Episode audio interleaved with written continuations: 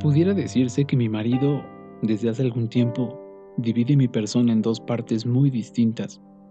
Una de ellas, irritante, superflua, negativa. La otra, lisonjera, necesaria, positiva.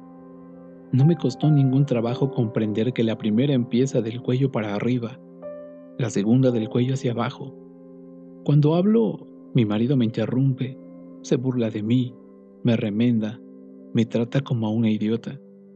En cambio, cuando estoy tendida en la cama o camino frente a él, sin hablar, su mirada acaricia mi cuerpo con una extraña aprobación, totalmente mezclada con un sentimiento de lástima. Naturalmente, su actitud provoca en mí una análoga tendencia disociadora. Mientras le hablo, siento que mis ideas se confunden cada vez más, que mis palabras son siempre más tímidas, inciertas, embrolladas. Siento que mi marido piensa sin cesar. Pero qué idiota. No se puede ser más idiota. Por lo contrario, cuando estoy acostada o camino sin que él deje de mirarme, me pongo en pose, para que me observe y me contemple mejor. Y siento que ahora mi marido no deja de pensar, pero qué cuerpo estupendo tiene la idiota de mi mujer. Para entender la actitud de mi marido, es necesario decir que es un productor cinematográfico, de esos que lo son de la noche a la mañana, absolutamente faltos de ambiciones artísticas, especializado en películas comerciales, un descocado. Lo conocí precisamente durante el rodaje de una película erótica, en la cual yo era la estrella, y se enamoró de mí. Yo lo miraba objetivamente, más bien vulgar, si he de ser sincera, pero bueno y afectuoso. Acepté casarme con él, más que nada porque ya me había cansado de su insistencia. Pero tiempo después de habernos casado, harta ya de exhibir en la pantalla, en primeros planos gigantescos, las formas provocadoras de mi cuerpo, le expuse brutalmente mi ultimátum. O me hacía protagonista de un filme serio, de arte, o me quedaba en casa simplemente como su mujer. De inmediato me prometió todo lo que yo quería, pero luego, habiéndose apagado la pasión, volvió a pensar en mí como la protagonista ideal de sus acostumbradas películas eróticas. No me lo decía porque le faltaba el valor, pero me lo daba a entender con su modo de mirarme. Como ya he dicho, con una mezcla de admiración y lástima. Su admiración lastimera se ha acentuado últimamente, viendo el fracaso que ha sufrido una película suya que prometía ser todo un éxito. Se ha vuelto tratable. Se diría que siempre está a punto de explotar en furores ciegos e incontrolables. Sus miradas, entre la contrariedad y la complacencia, se han vuelto tan frecuentes y tan pesadas que me crean una embarazosa conciencia de mi cuerpo. Y no dejo de pensar, ¿Qué está haciendo mi seno derecho? ¿Explota y se desborda fuera de la blusa o se está quietecito en la copa del portabustos? Mi vientre asoma desnudo fuera de los pantalones o se esconde, calmado y serio, con el cinturón por encima del ombligo. ¿Qué le sucede a mi nalga derecha? Se alza, se agacha, se mueve más que la izquierda. Una de estas noches, mientras estábamos los dos solos en la sala sentados en el sofá, cada quien por su lado, Viendo la televisión, me levanté de improviso, como empujada por un impulso irresistible y sin que me importara un comino lo que hiciera mi seno derecho, mi vientre o mi nalga izquierda, y me lancé a apagar el televisor. Y me senté de nuevo, enfrentando a mi marido. A ver, dime, ¿te está yendo muy mal con la última película? ¿No es cierto? Rezongó inmediatamente. No digas tonterías. Va muy bien. Es un gran éxito. Pero si en pleno estreno no ha durado siquiera una semana. Siempre hablas como idiota. ¿No sabes que los cines tienen otros compromisos? Ya verás cómo se recupera cuando la vuelvan a pasar. Los críticos dicen que es una película no solamente fea y vulgar, sino también aburridísima. Yo creo que, por lo menos esta vez, los críticos tienen la razón. Los críticos no entienden nada. Es una película que va a ganar un montón de dinero. Nos quedamos callados mirándonos, como dos duelistas antes de atacar. Fui yo quien lancé el primer ataque. Soy tu mujer. Te quiero bien. Por eso me duele verte tan nervioso. tan desdichado? Contéstame ahora con sinceridad. Si yo te dijera, está bien, por amor a ti renuncio a la película seria, de autor, acepto ser la protagonista más o menos encuerada de una de esas películas eróticas en las que he logrado, mejor dicho, en las que mi cuerpo, mis senos, mi vientre y mi trasero han logrado tanto éxito. ¿Qué dirías tú? Ver para creer. A pesar de su gordura y de que le faltaba el aire para la rabia, se arrodilló a mis pies y quitándome un zapato, me besó los dedos gritando, ¡Hurra! ¡Hurra! ¡Hurra! Esa sí es mi querida, mi queridísima Lucila. Con que esa era la pura verdad. En su cabeza solamente había una esperanza, reintegrarme al exhibicionismo que me hizo famosa. Y aquella mirada en que se mezclaba la complacencia y el desdén no era más que la del hombre de negocios que ve su capital amortizado. Estiré violentamente mi pie, que él, como un loco, seguía cubriendo de besos. Le di una patada en pleno rostro y me incorporé rápidamente diciéndole, desde hace tiempo me miras como lo hacían los mercaderes de carne humana en tiempos de la esclavitud, calculando el precio de venta más conveniente. Pero no, no me vas a vender hoy ni mañana ni nunca. Para rabia tuya, para tu consternación, estos senos se alargarán, colgarán como dos bolsillos ajados, este vientre se deformará como una vieja bolsa del mandado estas caderas se ensancharán como las amuras de un barco carguero, antes de que pueda sacarles siquiera un fotograma. Y ahora te digo adiós. Estaba tendido en el suelo, de espaldas, viéndome, tocándose la boca con los dedos sobándose. Vi cómo se dibujó en sus labios la palabra idiota, pero lo previne gritando, no, no soy idiota. Recuerda y métete bien en la cabeza lo que voy a decirte. No soy idiota. No soy idiota para nada.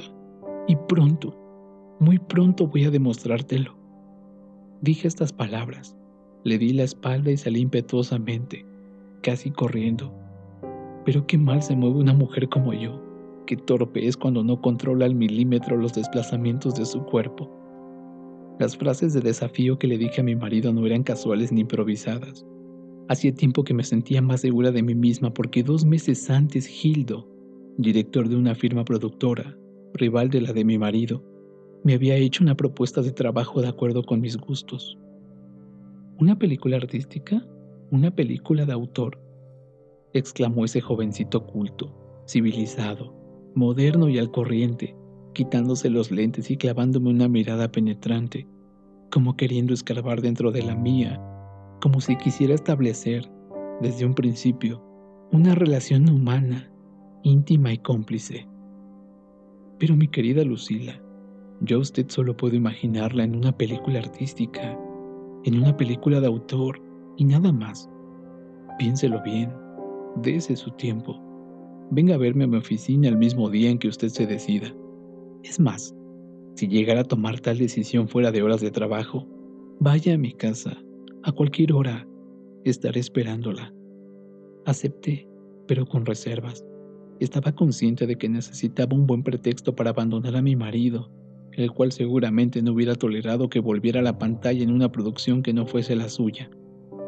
Mi marido me daba ahora el pretexto, y yo, así como estaba, en pantalón y con suéter ligero, salí a la calle.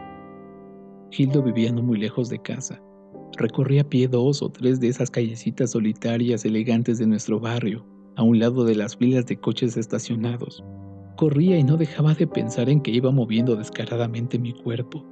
Maldecía a mi marido por haber suscitado en mí esta conciencia, pero al mismo tiempo me decía que esta vergüenza terminaría con mi debut en una película digna de mí, que me olvidaría de mi cuerpo, total y definitivamente.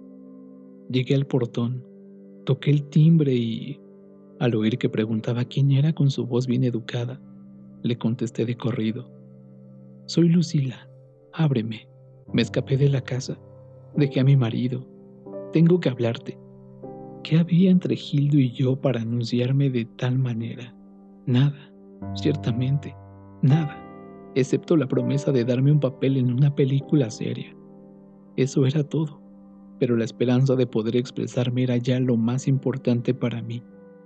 El portón se abrió con un zumbido discreto, muy parecido al tono de su voz.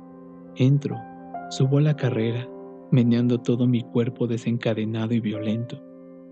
No espero a que se normalice mi respiración y toco. Gildo aparece y me arroja a sus brazos, sollozando.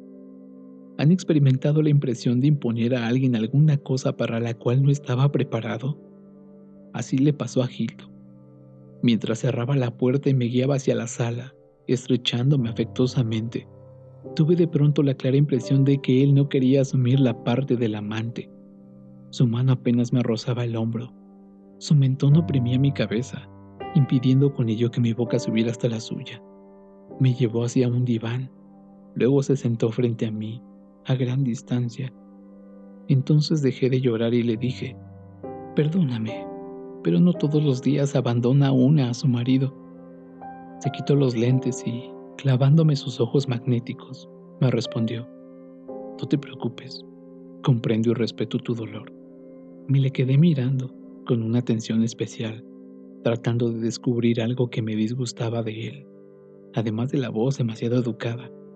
Entonces lo vi, los ojos bellos, oscuros, hondos, inalterablemente fijos e intensos como los de un hipnotizador contrastaban de manera desagradable con la nariz torcida, achatada y con la boca informe, aunque carnosa. Para decirlo de alguna manera, había nacido con esos ojos. En cambio, la nariz y la boca hacían pensar en que se los habían plasmado a la buena de Dios, como a quien ha sido víctima de un accidente grave. Gildo prosiguió sonriéndome. Ahora voy a decirte cómo te veo en la película que vas a interpretar para nosotros. Pon atención, porque todavía no hay nada escrito, nada definido. Te veo simplemente como te vería en la pantalla, en la película terminada, sentado en una butaca en la sala de proyección de la productora. Se quedó callado un momento, reflexionando y continuó. Veo a una mujer muy hermosa, atormentada por un drama típicamente existencial. Esta mujer posee una mente, un alma, pero todos se obstinan en considerar solamente la importancia de su cuerpo. Entonces ella, para vengarse, decide ser como todos la quieren, nada más que un estupendo, maravilloso y fascinante trozo de carne. Obsedida por su afán de venganza, se propasa, se excede, se comporta, para decirlo pronto, como una ninfómana. La veo desencadenarse entre un sinnúmero de amantes su cuerpo incansable, su desnudez no perdona. La veo subiendo escaleras, entrando a los cuartos, arrojándose a las camas, paseando en apartamentos, asomándose a las ventanas, saliendo a los balcones, y vestida solamente con su propia belleza, en una continua exhibición de su cuerpo. Pero eso sí, óyeme bien, esta mujer no se comporta de esa manera porque le guste. Ella sufre al hacer todo eso, y lo hace solamente para vengarse de la incomprensión de los hombres, como si dijera, han querido hacer de mí nada más que un cuerpo. Muy bien, seré como ustedes quieren. Es más, seré un supercuerpo. ¿Qué te parece? El título de la película podría ser precisamente El supercuerpo. Tuve todo el tiempo disponible para preparar mi respuesta, porque él había estado hablando con lentitud casi al mismo ritmo de la película imaginaria en la cual decía verme, y le contesté inmediatamente, ahora te diré lo que yo veo.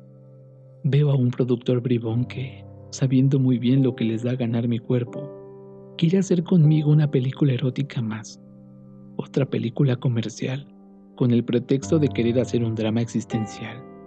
Veo al mismo bribón diciendo una sarta de sandeces creyendo que soy una idiota que se deja llevar por las narices.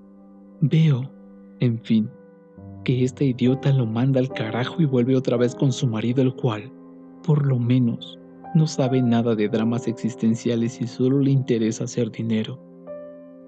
Así fue que salí de su apartamento y regresé a mi casa, a dormir junto a mi mercader de carne humana.